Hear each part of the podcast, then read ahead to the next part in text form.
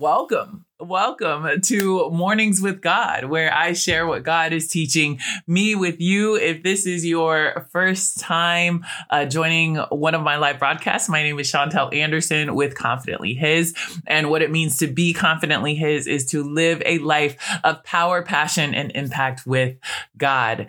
And this is one of the ways that I help you do this, by these live broadcasts. Now, I'm super excited to be back. I took a little bit of a break. We've been doing these for a long time and for all year, really, uh, almost every weekday all year. And so needed a little break for a few weeks, but I'm super excited to be back and sharing the scriptures with you, sharing what God is teaching me, um, sharing where I have been at and the things that I've been meditating on and things like that. So very, very excited to have you. And thanks for tuning in. So today we are going to talk about, what is this even all about? And that's kind of a broad, random question. And so I'm going to dive a little bit deeper into what that means. What do I mean? What are we going to talk about today? And it all starts with a conference that I just went to. For the last six days, I was in Paris, France, and it was absolutely amazing. The church I go to is called the International Christian Church, and we have churches all over the world, but we are all part of the same family. So our goal is to be like the church in Acts. And so when I went to France, it was for a European missions conference, which we have different regional missions conferences all over the world every year. Well, COVID kind of threw us off a little bit, but we're back.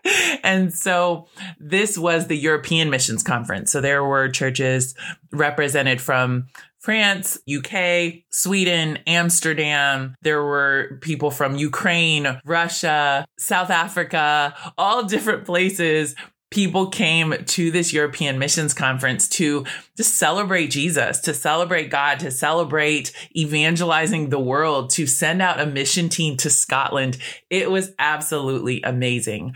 And I was really excited because during this conference, I got to hear messages about loving God more and evangelizing the world and being free in Christ, and then helping other people gain their freedom in God, and all of those things. And so I want to share over the next few weeks, I'm going to be sharing some of the things that I was able to learn and take away from that conference that I was just at. The first thing that has really been echoing in my mind over and over and over again since I got home from the conference, and really since I heard it, was from a sermon by Colby Gray. And I don't honestly remember what the sermon was called, but I remember this one statement. He said, "It's not about you." And that's that's just what he said. He said, "It's not about you. It's not about me." Colby was sent out to plant the Scotland mission team with his wife, Rebecca. And they he was talking about the things that he learned in London when leading a region of the London church. And one of the biggest lessons he said he learned was that it's not about him. And so he was telling us, it's not about him and it's not about us. It's not about you. It's not about you. It's not about me. And it reminds me of the scripture in Colossians one, verse sixteen. Let's go there. Colossians one, verse sixteen. I don't know if anyone like go eat popcorn.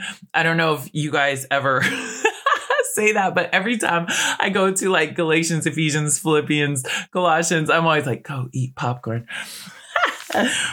I can tell that I've been using my Bible app too much because it's, it took me way too long to flip to Colossians. But anyway, I got to get back to using the paper Bible. A lot of times when I go to conferences, I use my Bible app because they go to the scriptures so fast and they preach so fast that it's just easier to scroll. So getting back and coming back, getting back to using my paper Bible. Anyway, Colossians one, verse sixteen, it says, "For in him all things were created, things in heaven and on earth, visible and invisible, whether thrones or powers or rulers or authorities, all things have been created through him and for him." That's Colossians one sixteen, and I absolutely love this because this is a purpose scripture. The definition of purpose is why something is created. Why is something here? Why does that thing exist? And so this tells us right here, we were all created in God, through God, and for God, right? That is why we exist. And so us living any other way is living out of our purpose. We all have the same purpose, and that is to exist in God, to live through God, and to live for God. Even if you don't believe in God, even if you don't love God yet, even if you don't follow God yet, you still have that same purpose. And to be honest, I knew this before the conference. I know this, and I knew this. But here's the thing, common knowledge isn't always common practice. So when Colby said, it's not about you, it basically punched me in the face. And I thought, wow, it's not about me. That means it's not about my fear. It's not about my feelings. It's not about what people think. It's not about what I think is best. It's not about my comfort. Ultimately, it's not about what I want, it's what God wants. And this really struck me in the face because I was just like, oh my gosh, I feel like in some ways I had been living this out. Like, okay, God, whatever you want me to do, wherever you want me to go on a daily basis, just let me know. I'm going to do it. I'm going by the Bible. I'm really working to do the things that God is calling me to do for sure. But if I'm being honest, there were certain things that I'm just like, okay, God, I had been making it too much about my fear. What if this happens? What if this happens? What if I, you ask me to go here? What if you call me to say this? I had been making it too much about my fear. I had been making it too much about my feelings. God, I don't feel like making content right now. I don't feel like preaching. I don't feel like getting up and doing this. I don't feel like making this call. I don't feel like loving this person that's hard to love. I had been making it too much about my feelings and less about God. I had been making it, if I'm honest, too much about what other people think. Now, usually I don't care what a lot of people think. I'm just, that is something that God has blessed me with. I think it comes from being raised, kind of growing up in the public eye as far as basketball. I had to, especially in high school and college, when I started getting good at basketball, I had to realize that I couldn't care about what people thought because there were always people watching me and evaluating me and criticizing me and talking about me, whether it was to my face or behind my back, right? And so I had to really learn and develop this thick skin as far as, no, I don't care what you think. If I don't know you and you don't really impact my life in a certain way, I can't really care what you think. And so I'm blessed with that, right?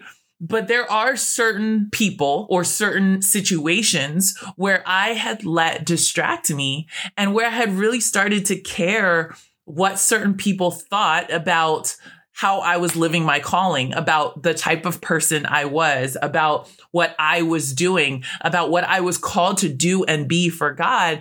And that had really thrown me off track. And honestly, that is part of the reason why I had to take a break, because you guys know this. I've been doing mornings with God all year, and I've always said, if the life I'm living privately doesn't match the life I'm living publicly, then I'm not doing it. I'm not going to live the life publicly. And it's not like I was over here, you know, turning up in some kind of gross sin over here. Well, all sin is gross, but, you know, I didn't completely leave the path or anything. But it's just the fact that if I am not living this wholehearted devotion that I am preaching about, or I'm not focused on God, the bottom line is your intimacy with God has to come first before the proclamation about God.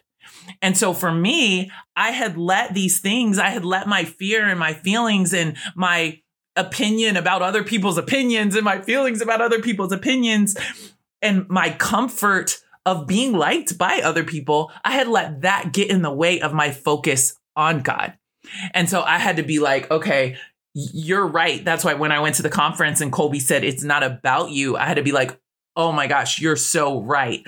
I had been making it too much about me. And that's not what it's about. It's about God. I've been studying out the book of Acts lately and very much struck by Paul's example. Today, I read Acts, I, I believe it's Acts twenty-three.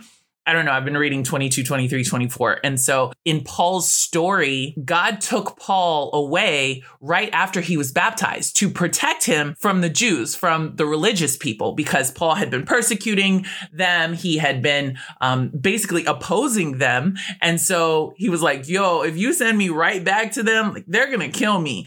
And so God said, okay, that's fine. I'm going to send you far away to the Gentiles. But as we follow Paul's evangelistic journey, he does go to the Gentiles. He preaches to the Gentiles, but then God sent him back to the Jews. He sent him back to the religious people, and he sent him back because of his gifts and the experiences that God had allowed Paul to have in the world. And Paul went. Now, I can imagine this would have been so scary. In Acts twenty-one, verse thirteen, let's go there. This is bananas. When I read this, I was like, what? Not that I haven't read it before, obviously, but I was just really convicted. Actually, we're going to start in Acts twenty-one, verse ten. It says, after we had been there a number of days, a prophet named Agabus came down from Judea. Coming over to us, he took Paul's belt, tied his own hands and feet with it, and said, the Holy Spirit says, in this way, the Jewish leaders of Jerusalem will bind the owner of this belt and will hand him over to the Gentiles. When he heard this, we... and the people there pleaded with Paul not to go up to Jerusalem. Then Paul answered, why are you weeping and breaking my heart? I am ready not only to be bound, but also to die in Jerusalem for the name of the Lord Jesus. When he would not be dissuaded, we gave up and said, the Lord's will be done. Oh my gosh, y'all, I was so convicted. I read this and I was convicted because I said, can I do this? I'm letting fear and comfort and what people think of me get in the way of, in some ways, what God has called me to do. But Paul is sitting here saying, like, y'all, get out of my way. I'm willing to die for this cause. In Philippians one, verse twenty-one, Paul again says, to live is Christ and to die is gain. And I had to look in the mirror and say, do I believe that right now? Now I say it and I do believe I believe that, but am I currently living that out? Because your belief means nothing if you're not actually doing it. Faith without works is dead. So you can say you believe all day, but if you're not actually living that out, then there's some holes in that faith that you say you have. And so I had to look in the mirror and say, okay, Chantel, how much do you really believe this? Paul went back to Jerusalem where God was sending him because his life wasn't about him. His life was only about God and getting more people to God. That's it. That's all. And so for me and for us here, we got to ask ourselves, what is standing in the way of my life being about God? My life being about God and only God and the people that I am bringing to him. I think of Esther when she was called. Let's go to Esther four, verse nine through fifteen.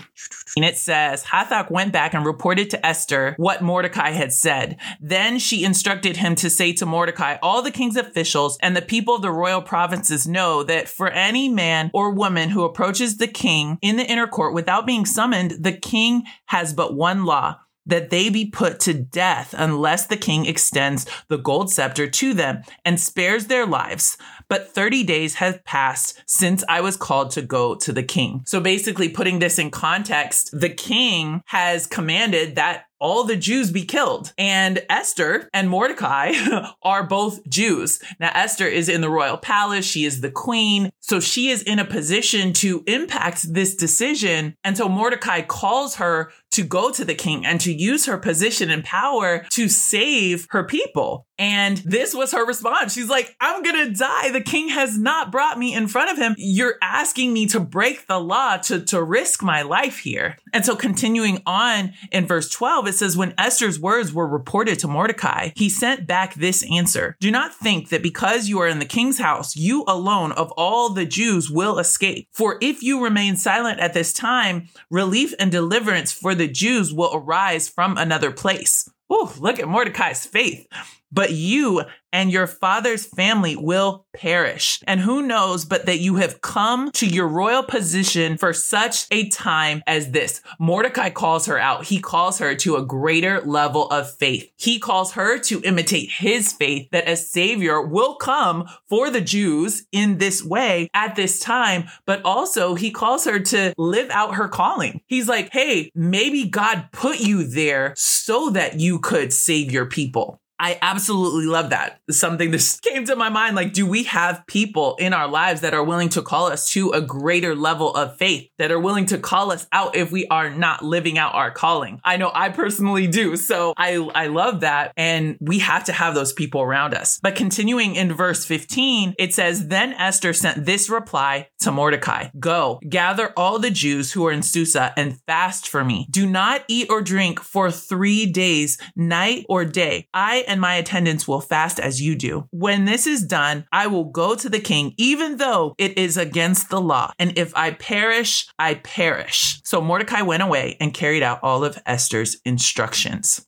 I love this passage. This is complete surrender by Esther. She goes from co- compromising in her faith to faithful in God. And we see here, she has the same attitude as Paul does. She's like, I'm willing to go live out my calling. And if I perish, I perish. Esther had the same mindset because the call and the people attached to the call were more important than her life. She loved the people that she was going to save more than her own life. She loved Mordecai and her family more than her own life. She loved God more than her own life. And that is what we're being called to. I think of Romans twelve one, because this doesn't necessarily mean a physical death. It can mean a physical death, but more often it is a spiritual death to self. Romans twelve one, let's go there. It says, therefore, I urge you, brothers and sisters, in view of God's mercy, to offer your bodies as a living sacrifice, holy and pleasing to God. This is your true and proper worship. Here we see that God isn't necessarily calling us to a physical death, but a spiritual death, to die daily and offer our bodies as a living sacrifice. Luke nine, verse twenty-three through twenty-four, it talks about taking up your cross and giving up your life. Not one time. Jesus went to the cross one time, but during his life on earth, he went to the cross every single day and denying himself. And he calls us to do the same, not to take up our cross and give up our lives one time, but to do it daily, to follow his example and to take up our cross and go to the cross every single day as we're living for him. And so as I have been living my life and reading and studying out and continuing to remember Colby's statement about the fact that it's not about me, that it's not about us, I've been asking myself, okay, how can I make my life more about God and less about me? What fears have I been letting get in the way? What feelings have I been letting get in the way of me making this about God? What opinions do I need to give up in order to make this all about God? That is something I've been asking myself consistently because, again, I keep replaying that statement. It's not about me. It's not about me. It's about God. It's about what has God, God has called me to do.